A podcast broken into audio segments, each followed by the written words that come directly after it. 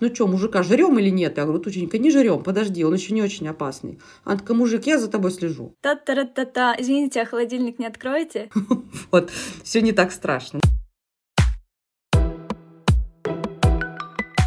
Привет! С собакой можно? Меня зовут Вика, это подкаст об улучшении жизни собак в городе. Вы слушаете вторую часть эпизода с Настей Бабковой, специалисткой по поведению собак. Мы с Настей продолжаем обсуждать язык тела собаки. И следующая ситуация наверняка знакома многим собачникам. Вот часто бывает, что мы с собакой с моей гуляем, и она часто гуляет без поводка, потому что она совершенно спокойно слушается и побегает по команде, и вообще с ней практически никаких проблем на улице нет.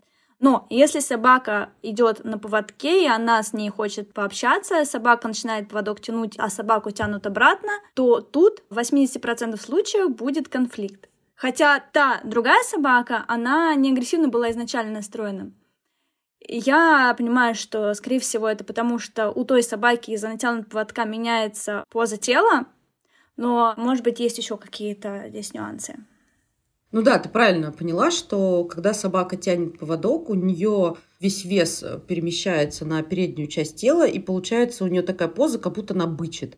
Ну, типа, если взять человека и удерживать за грудки, он такой, да вы чё там все, он, значит, грудь колесом, он очень крутой. Если его отпустить, он будет э, уже такой, слушайте, чуваки, да я как бы не хотел драться, если честно, вообще мы нормально, это все пацаны, давайте не будем. Вот у собаки, которая натянет поводок, у нее вот такой язык тела. И плюс ко всему есть такая штука синдром натянутого поводка. Как бы это ни болезнь, это именно из-за натянутого поводка происходит куча проблем. Например, собака, которая на натянутом поводке, она, возможно, бы хотела показать сигналами тела, что она мирно настроена, и вообще, может быть, она хотела бы обойти ту собаку, которую она встретила. Но из-за натянутого поводка э, ей кажется, что выбора у нее никакого нет, и чтобы та собака встречная от нее отошла, нужно проявить агрессию. Агрессия это всегда на увеличение дистанции. Я наору, от меня все отойдут, все, слава богу, я выжил. Это первое. Второе, все эмоции на натянутом поводке усиливаются. Ну, то есть, если собака склонна чего-то бояться, она, скорее всего, будет бояться еще сильнее. Если собака склонна агрессивно знакомиться, ну такая сразу с разбегу подходит, слышь, ты кто вообще? То на натянутом поводке она сразу, скорее всего, в атаку бросится. Ну и так далее. То есть вся собака перевозбуждена, и у нее куда это возбуждение уйдет, непонятно. Типа, если бы нас водили бы за руку, но постоянно за эту руку дергали и натягивали. В какой-то момент это ужасно выбесило бы. И захотелось бы сказать, ты задрал, хватит мою руку вообще вот тут дергать. Собака так сделать не может, она не очень понимает, откуда у нее происходит дискомфорт. Но вот эта вот неврозность, она накапливается. Куда-то ее деть надо, да, там прохожих хотя бы оборать, и уже полегче стало. Ну или там на собаку на какую-нибудь наорать, уже вроде как и тоже хорошо. То есть тут комплексная на самом деле проблема, что и поза меняется, и нервы у собаки сдают, ну и все такое. Касаемо собак на улице, а можно ли издалека понять, к какой собаке можно подойти, а какой нет? Или никак не обойтись без того, чтобы спросить, а можно ли к вам подойти познакомиться у хозяина? Без этого нельзя. Ну, как бы стопроцентной гарантии тут нет. То есть нельзя взять какой-то пару признаков, сказать, вот это вот стопудово все нормально будет. Вот вообще не факт. Возможно, конкретная собака, она со всеми прекрасно общается, но вот с породами, не знаю, там, шицу вот вообще нет. И как бы мы можем видеть, что эта собака со всеми классно общается, со своей шицу придем и скажем, а давайте все общаться, а он шицу, значит, перекусит напополам, потому что у него там какой-нибудь негативный опыт. Ну, как бы понятно, что нужно у хозяина спрашивать, можно с вами подойти познакомиться. И хозяева говорят, типа, у вас кобель, да, у вас мальчик, мальчик, не надо. Понятно, да, классический пример. Логично, да, кобели могут э, устроить там какой-нибудь апокалипсис. Либо собака прекрасно общается с собаками своего размера, а больших боится, поэтому кидается. Либо маленьких считает за дичь и поэтому хочет убить. В общем, разные могут быть ситуации. Ну и хозяин обычно по нему на самом деле видно, боится он того, что к его собаке кто-то подойдет или нет. То есть, если собака агрессивна, скорее всего, хозяин при виде другой собаки поводок делает короче, заползает куда-нибудь в сугроб и начинает что-то говорить своей собаке. Либо там нельзя прекрати, либо просто стоять молча и собаку там держать на поводке, чтобы она, не дай бог, не рванула либо начинает э, как-то ее отвлекать там мячиками, игрушечками, вкусняшечками, ну, чтобы собака не пошла в атаку. Короче, по таким хозяевам четко видно, что тут, ну, не надо подходить. Барсучок, она может агрессивно среагировать. Когда идет нам навстречу собака, мы барсучка каким-то образом переключаем на себя. То есть мы можем там ей сказать, иди сюда, смотри, у меня вкусняшка, при этом по пояс залезаем в сугроб. Либо меняем направление, да, что если у нас есть возможность разойтись, мы, скорее всего, обойдем там кругом, чтобы не встречаться с другой собакой. Ну или на крайняк на руки, да, можем взять, когда совсем никак не разойтись, на руки взять, спиной повернуться, ну и там и закармливать этого брусучка, чтобы она не устроила крики на всю улицу. Говорят, что маленьких собак же нельзя брать на руки, потому что таким образом они чувствуют свое превосходство, и они не могут оценить свои размеры настоящие, как если бы они стояли на земле. Дело в том, что есть много мифов на эту тему. Например, что если каждый раз э, собаку свою брать на руки при виде другой собаки, она начнет бояться других собак. Это не совсем так, смотря как брать на руки. То есть, если в истерике, боже мой, какая там большая собака, давай мы с тобой отсюда уйдем и нервно наглаживать, да, скорее всего, собака начнет бояться других собак. Если есть спокойно, говорит, так, иди на ручки, давай мы с тобой сейчас пройдемся вот в эту сторону. Не провоцируешь, что там вот большая собака, господи, мы все боимся. Нет, мамечке срочно приспичило тебя взять на ручки. Если это делать спокойно, вот такова жизнь. Видишь большую собаку, иди к мамечке на ручки. Все. Так возможно, так никаких страхов не будет, все будет в порядке, и хозяевам тоже спокойно будет. Э, единственная тут э, опасность, что если прямо из-под носа большой собаки свою маленькую поднимать наверх, то может сработать инстинкт, да, добыча убегает, я ее сейчас схвачу. Вот это может быть опасно. То есть, либо мы заранее берем на руки свою маленькую собаку и там огородами уходим, да, либо э, даем общаться. Но опять же, если мы говорим про общение, это должна быть собака, которая действительно не повредит вашу собаку, там, не начнет в нее играть, а не с ней – и там не укусит ее, потому что маленькая собака может не выжить после укуса большой собаки. Ну и тут, понятно, много опасностей в том плане, что даже не агрессивная большая собака может повредить маленькую собаку. Поиграть в нее просто, переломить там позвоночник, и все, нет у вас собаки. Но еще раз, да, повторюсь, если берем на руки просто потому, что так надо, никакой паники, истерики нет, это нормальная история. А если берем на руки, когда собака, маленькая собака истерично лает на всех вокруг, проходящих собак, и ее при этом еще берут на руки. Наверное, это подкрепляет этот ее навык, привычку лаять. Это вряд ли подкрепляет. Скорее всего, проблема уже есть, что собака маленькая, она там на всех орет. Проблема уже в принципе есть некого перевозбуждения при виде собак. Перевозбуждение тоже может быть разное. Это может быть, например, кобель, который очень хочет со всеми общаться, его не пускает, поэтому он орет. А, либо собака боится других собак и орет, чтобы они все отошли, потому что ей страшно. Либо хозяева, которые вот так вот истерично всегда подхватывали свою собаку, они научили других э, собак бояться. А некоторые на самом деле знают, что их маленькая собака будет сейчас э, выпендриваться на большую, и от греха они ее сразу берут на руки, на руках выпендривается, ну и ладно. Вот, все не так страшно. Ну, короче говоря, тут много вариантов может быть. Что касается перевозбуждения, есть собаки, которые перевозбуждены от того, что им не хватает информации, не хватает каких-то движений и активности, а есть, которые перевозбуждены из-за того, что, наоборот, слишком много эмоций, слишком много информации, и их нервная система не справляется. Как определить, из-за чего собака перевозбуждена, и, соответственно, помочь ей? Ну, я обычно рекомендую посмотреть за собакой, как она ведет себя после интенсивной прогулки. Типа мы ее взяли на два часа, мы там бегали по лесу, общались с другими собаками, бегали за белками. Ну, в общем, достаточно активная была прогулка. Если собака, приходя домой, поела и спать, значит, для нее это нормальная физическая и ментальная нагрузка. Если после такой прогулки собака не спит, э, колобродит, пристает ко всем с мячиками э, или просто лает на окно, ну, короче говоря, вообще никак не угомонилась, скорее всего, это тревожная собака, для которой вот это все too much. Можно провести эксперимент неделю с собакой гулять 15 минут вокруг дома, и посмотреть, как изменится поведение. Если собака начинает скакать э, по потолку и приставать с мечами и хрен знает чем, по окончанию вот этого эксперимента, значит, ей скучно. Она вот явно ищет развлечений, внимания и все такое. Если после этого, наоборот, ей полегчало, она стала больше спать, и она угомонилась, то, скорее всего, это тревожная собака, которая вот эти 15 минут в день для нее вообще тумач нагрузка. Вот. И, возможно, ее нужно больше развлекать дома, чем на улице. Для нее там встретить трех людей на прогулке, это уже все ужас ужасный. Даже если она внешне это не очень показывает. Такую собаку лучше развлекать в спокойной обстановке дома, ну, там, учить какие-нибудь трюки или давать всякие нюхательные коврики, или если это небольшая собака, то с ней в квартире можно весело побегать, ну и так далее. Некоторые собаки такие, их водят в бассейн, ну, там раз в неделю. Это очень хорошая физическая нагрузка, но при этом для собаки нет супер стресса. В бассейне обычно учат за вкусняшки, за игрушки плавать, собака нагружена, ну и, в общем, все классно.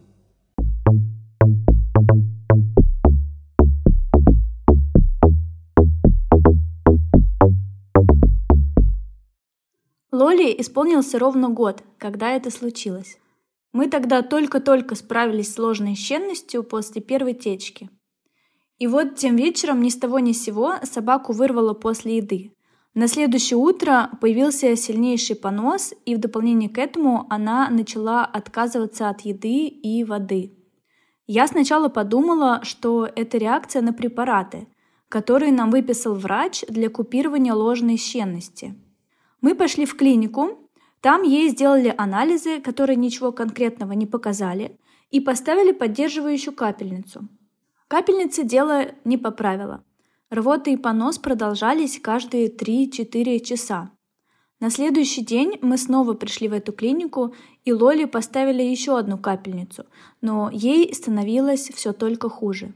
Собака не вставала, вторые сутки не пила и не ела, продолжались рвота и понос. Утром третьего дня я повезла измученную бедолагу в другую клинику, к врачу, которого мне порекомендовали как очень хорошего специалиста. Эта клиника была в три раза дороже первой, но там было много квалифицированных врачей разных профилей. На приеме Лоли сделали УЗИ, которое показало воспаление всего кишечника. Ей снова поставили капельницу, только с гораздо большим объемом и на целых три часа. Собака уже даже не сопротивлялась врачебным процедурам, у нее не было сил. После капельницы нас направили в другую клинику этой же сети к врачу другой специализации. Там врач сразу предложил сделать экспресс-тест на правовирусный энтерит. Я сначала не хотела его делать, потому что у Лолы была прививка от этой болезни. И не хотела тратить зря деньги. Их и так уже было потрачено около 20 тысяч за эти три дня. Но врач настоял, за что ему огромное спасибо. Через 10 минут тест показал, что у Лолы правовирусный энтерит. Да, прививка не панацея, как оказалось, бывают прорывы. Правовирусный энтерит – это крайне заразная собачья болезнь, которая чаще всего поражает щенков и собак до года. Этот вирус в большинстве случаев приводит к летальному исходу щенков в течение 1-6 дней – и чем заболевшая собака старше, тем выше у нее шанс выжить. Моя Лола увидала на глазах. Врач предложил оставить собаку в стационаре, где за ней будет 24-часовое наблюдение и лечение в виде круглосуточных капельниц с глюкозой, раствором рингера, антибиотиками и аминокислотами с витаминами. Я согласилась, понимая, что в стационаре у Лолы будет больше шансов выжить, чем дома. Один день стационара стоил порядка 5000 рублей. И это без препаратов и без расходных материалов. Полная стоимость была бы порядка 15 тысяч рублей в сутки. Но мне предложили купить и привезти свои препараты, чтобы сэкономить на больничной наценке. Следующий день я провела в рейде по аптекам Москвы, закупая препараты. Некоторые были в очень ограниченных количествах, и их надо было заказывать заранее. Тем не менее, мне удалось достать почти все необходимое и тем самым значительно сократив чек на лечение. Пять дней Лола находилась в стационаре. Первые три дня она не вставала, не ела и не пила. У нее был понос с кровью, и у нее была рвота желчью. Врачи не могли сказать, выживет она или нет. Я не могла ничего сделать, чтобы помочь, и это было ужасно. Оставалось только ждать и надеяться, что организм победит. На четвертый день в стационаре и на седьмой день болезни дела потихоньку пошли в гору. Лола съела немного жидкого корма. На пятый день я ее забрала и долечивала дома по рекомендациям врача. Я научилась ставить капельницы, это оказалось несложно, если в вене уже стоит катетер. Лола вернулась к жизни, начала есть, пить, и мы снова ходили на прогулку и играли в мячик. Самый страшный период, когда собака умирала на глазах, остался позади. Это были первые шесть дней болезни, когда было непонятно, выживет она или нет. В общей сложности лечение длилось две недели. На все лечение я потратила порядка 80 тысяч рублей. Я не жалею денег на здоровье своей собаки. Но я жалею, что на тот момент я еще не знала о страховании домашних животных. Если бы моя собака была застрахована в Манго Иншуринг, то страховая возместила бы мне 80% расходов на лечение. Сюда входит и посещение врачей в любой клинике России, и стационарное лечение, и расходы на препараты из человеческих и ветеринарных аптек – которые прописывает врач. У Манго удобный формат подписки. Можно оформить сразу на год или оплачивать ежемесячно. Оформить страховой полис можно онлайн в приложении всего за 3 минуты. Выплаты производятся без лишних бумажек, все документы в мобильном приложении. А еще Mango Insuring полезен даже без страхового случая. Приобретая страховку, вы получаете, во-первых, онлайн-ветеринара, к которому можно обращаться 24 на 7 по всем вопросам. Курсы от кинолога и зоопсихолога – это вообще круто. И скидки от партнеров на зоотовары и услуги. Внимание! По кодовому слову «с собакой» первый месяц подписки будет бесплатный. Кодовое слово и ссылку на Mango Insuring я оставляю в описании к подкасту. Любой питомец может внезапно заболеть. Не переживайте о деньгах, переживайте о его здоровье.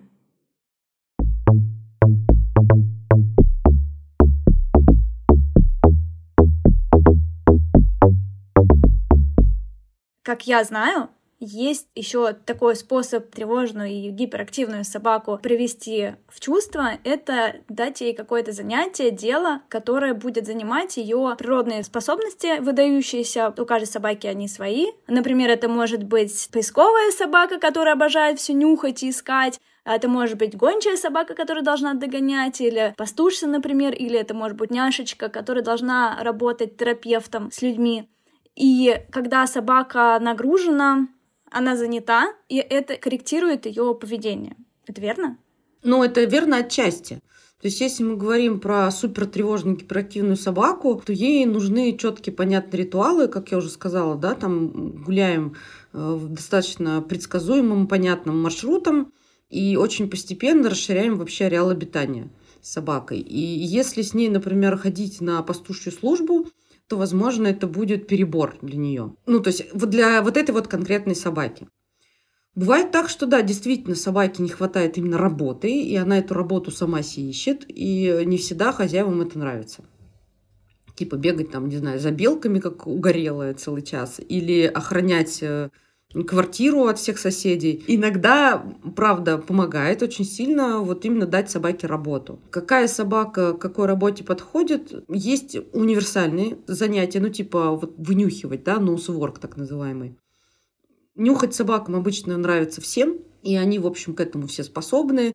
Плюс само по себе нюханье – это сосредоточение на очень спокойном занятии ну, типа, как нам решать математические задачки. Ну, если нам это нравится, конечно же. Что, с одной стороны, это занятие, это немножечко выматывает, но при этом это требует концентрации. И в конце э, радость от того, что ты решил задачку, но ты не скачешь лосем, как дурак. Вот здесь то же самое, также это работает. Многим собакам ноузворк прям помогает немножечко прийти в себя. Но, конечно же, у собак есть некое породное предназначение, они не просто так разводятся все вот такие разные. Чем ближе к породному предназначению дается работа, тем оно, конечно, лучше. Ну, типа, если мы говорим про, там, не знаю, ризеншнауцера или там черного терьера, то поставить его на защиту, на охрану, для него это будет очень понятная история, он, скорее всего, будет рад этим заниматься. Ну и, в принципе, э, все вот эти защитные породы, да, там ротвейлеры и всякие вот эти вот товарищи, они склонны к тому, чтобы делить вот здесь свои, здесь не свои, на не своих я буду тут рычать и выпендриваться. И вот это вот нужно как раз-таки направить в мирное русло. В любом случае собака уже проявляет какие-то охранные инстинкты, и непонятно, в какой момент она там сработает на э, дядьку из кустов. И такой собакой нужно уметь управлять, что даже если он решил, что вот тот дядька из кустов опасный, то он не должен сам принимать решение и пойти это, отъедать ему руки. Он должен хотя бы спросить, мать, так, вот этот чувак опасный, или что мы делаем? А мы ему говорим, мы разворачиваемся и уходим. Все. И он такой, окей, принято. Все, все пошли. Никто на дядьку не упил. Он может пасти этого дядьку. Типа идет такой, глазом посматривает, чтобы, не дай бог, он тут не подошел к нам, потому что он какой-то странный, он палку несет. Но не принимает самостоятельных решений. Ну, понятно, да, о чем я говорю. Или, например, те же корги. Прекрасные меховые попки на коротких лапках, ужасно миленькие, но вообще-то это пастушья собака. И очень многих корги возят на пастушью службу, там обучают, собственно, их пасти овец. И корги способные собаки, они действительно этому легко обучаются, и все у них классно. Раз в неделю на обучение, раз в месяц просто собаку порадовать. Она уже знает, что она там пасет овец в определенном месте. Значит, на улице не надо пасти детей. Грубо говоря, опять же, мы направляем это в мирное русло. Ну и так далее. Таких занятий очень много. И опять же, например, если мы хотим, чтобы наша собака нас защищала, у нас вот этот милый корги, милый корги овчарка, он э, любит взаимодействовать с человеком, он понимает, где свои, где чужие, и, в общем-то, охранять его тоже можно научить прекрасненько, кусать фигуранта, все будут угорать. Вот моя собака Туча, которая весом 3 килограмма, она метис Йорк с грифоном. Мы с ней занимаемся защитой всю ее тучачью жизнь. Все фигуранты над ней ржут, но при этом она э, выполняет э, нормативы, которые не все собаки э, способны выполнять. В сложной достаточно наработке она умеет делать. Все поржали, но моя собака Туча, которая изначально вообще достаточно трусливая собака, ей защита дала некую смелость, что типа не просто надо убегать в панике от того страшного мужика. Она у меня спрашивает, ну что, мужика жрем или нет? Я говорю, Тученька, не жрем, подожди, он еще не очень опасный. Она такая, мужик, я за тобой слежу.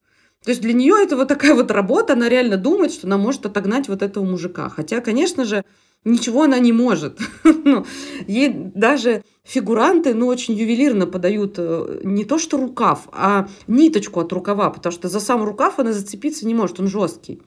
Ну, понятно, да, о чем я говорю? То есть, по сути, как говорится, зайца можно учить курить.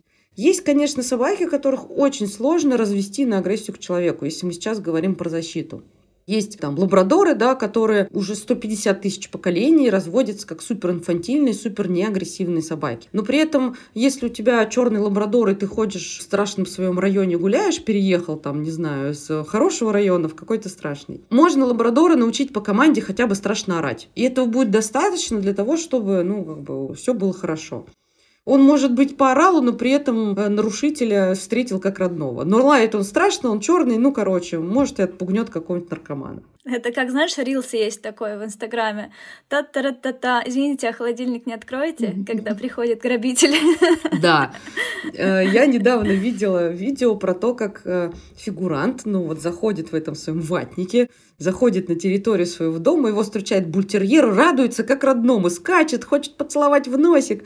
Значит, фигурант проходит дальше, идет к двери дома, и этот вообще скачет веселый чувак. Ну, короче, охрана так себе с бультерьеров. Ну, потому что бультерьеры на самом деле это собака-компаньон такая же, как лабрадор. Вообще-то. Поэтому... Но она эту породу уже выводили для того, чтобы а, охранять все таки А, нет, для охоты. Да ведь? Она... Кого, бультерьера? Да, да. Ну, это, да, это, это охотничья собака, которая там должна то крыс мочить, то кабана, ага. и у нее хотя бы агрессивности чуть побольше, чем у того же лабрадора, потому что лабрадор просто подносчик дичи, у него, в принципе, агрессивности там, я не знаю, 0%. У бультерьера чуть побольше, но, опять же, он не должен кусать человека. Конечно, разведение может быть не самым правильным, и еще с 90-х это все повелось, что стали привозить всяких невменяемых бультерьеров и их разводить и тем самым ну, попортили сильно породу. Но если мы говорим про истинное предназначение, да, это собака-компаньон, на которой верхом ездят дети, э, все приходят грабители, не грабители, собака рада, такая классно. Ну и бультерьеры можно научить охранять, это тоже не грех. Ну а, кстати, не вредит ли психике собаки обучение ЗКС? Потому что там же ее, насколько я знаю, лупят, чтобы раззадорить.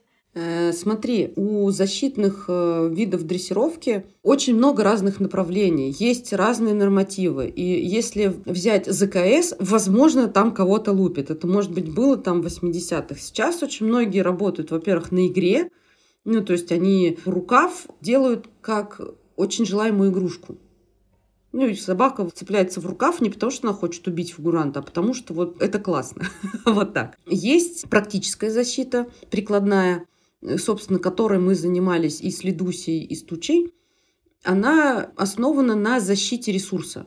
То есть любая собака, она склонна защищать что-либо. Либо хозяина, э, либо какую-нибудь там вкусность, либо там игрушку свою. Она может хозяину отдавать все что угодно. Но когда чужой дядька крадется со злым лицом и пытается отобрать вот эту огромную мясную кость, скорее всего, собака проявит агрессию. Причем эта агрессия может быть не сразу «я тебя убью, мужик», а просто губежку поднял, и это поощряется потихонечку-потихонечку. Собаку учат тому, что именно с помощью агрессии ты сейчас можешь отогнать конкретно вот этого мужика.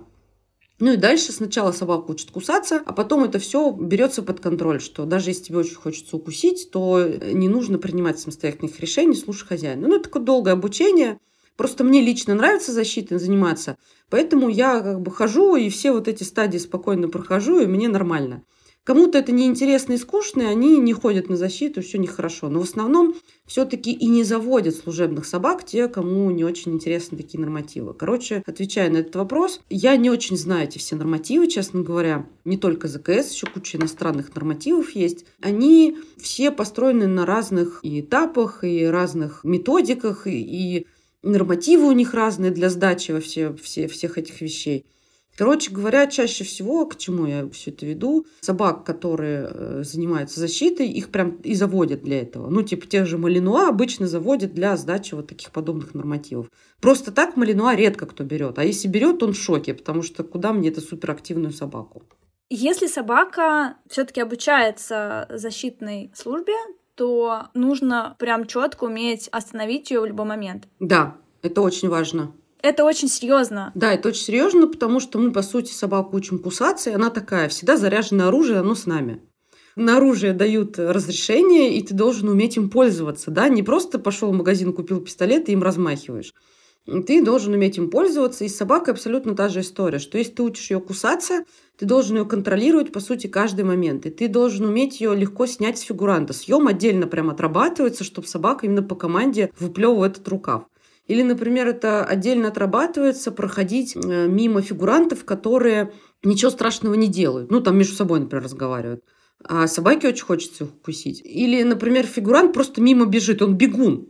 вот в таком странном ватнике он бегун. Его тоже нельзя кусать. Ну и так далее. Там таких вот э, провокаций может быть миллион просто. Ну и отдельно есть такая штука, называется прерванная атака, когда э, фигурант раззадоривает собаку, хозяин дает команду на атаку, и посередине этого всего хозяин собаку отзывает. Это очень сложная наработка, вот как раз про тучу, которая идеально все это выполняет. Это очень важная история, да, что собаку нужно остановить вот прямо в полете. Плюс еще собака не должна путать нарушителя, так сказать, спокойствия, которое обижает хозяина или бычит, от обычных людей, которые вот просто там стоят, тусуются и ну, не собираются вообще ничего делать, они сами по себе. Это тоже важный навык. Короче, таких вот навыков э, их много. Их нужно отрабатывать, то есть мало научить собаку кусаться, больше нужен именно контроль. У нас собака, которая умеет кусаться, ее нужно контролировать. Угу, да. Мы с собакой с моей ходим на следовую работу. Есть ребята из Лиза Алерт, они а, как волонтеры проводят а, тренировку с собаками по работе по следу. И я начала ходить, с сентября, в общем, хожу с своей собакой. И знаешь, моя собака просто изменилась, ну, процентов, наверное, на 40 ее поведение стало э, гораздо спокойнее после этих занятий. Во-первых, она там все очень легко, быстро схватывает и очень хорошие результаты показывает. И она после этого такая уверенная, не нервная совершенно, не тревожная и просто потрясающе меняется собака. Поэтому я и говорю о том, что для собаки очень важно найти ее работу. Да, как я и говорила, вот эта вот работа носом, ну, тут следовая или просто носворк, это не очень уже имеет значение. все, что касается вынюхивания чего-либо, дает, правда, успокоение для собак, да, не на 100%, как ты сама заметила, но какой-то процент прям исправляется. И плюс ко всему, для собаки работа важна, потому что она в чем-то круче хозяина. Для нее это очень важно, что ты там вообще хвалишь ее за то, что она нашла, не знаю, запах корицы. Вообще лучше всех. ты не нашел бы. Или вот этого мужика страшного отогнала. Хотя там иногда защитой занимаются такие мужчины, которые сами кого хочешь закопают, они делают вид, что собака их защищает. Вот. Для собаки вот это вот одобрение очень важно, да, все правильно. Она от этого очень уверена в себе становится. Спасибо, что дослушали до конца вторую часть эпизода с Настей Бабковой, специалисткой по поведению собак. Дальше будет третья часть, заключительная. В третьей части поговорим о том, как определить, хороший ли перед тобой специалист, как подготовить большую собаку к перевозке в самолете, как снизить сепарационную тревогу собаки во время отпуска и других разлук с хозяином, о том, как барсуку сломали лапу и как помочь собаке быть счастливее в городской среде. Подписывайтесь на мой инстаграм Вика, нижнее подчеркивание, Гурьянова – Подписывайтесь на Настин инстаграм bobig.ru. Там есть ответы почти на все вопросы о поведении собак. Все ссылки оставляю в описании к подкасту. До встречи в следующей серии. Пока.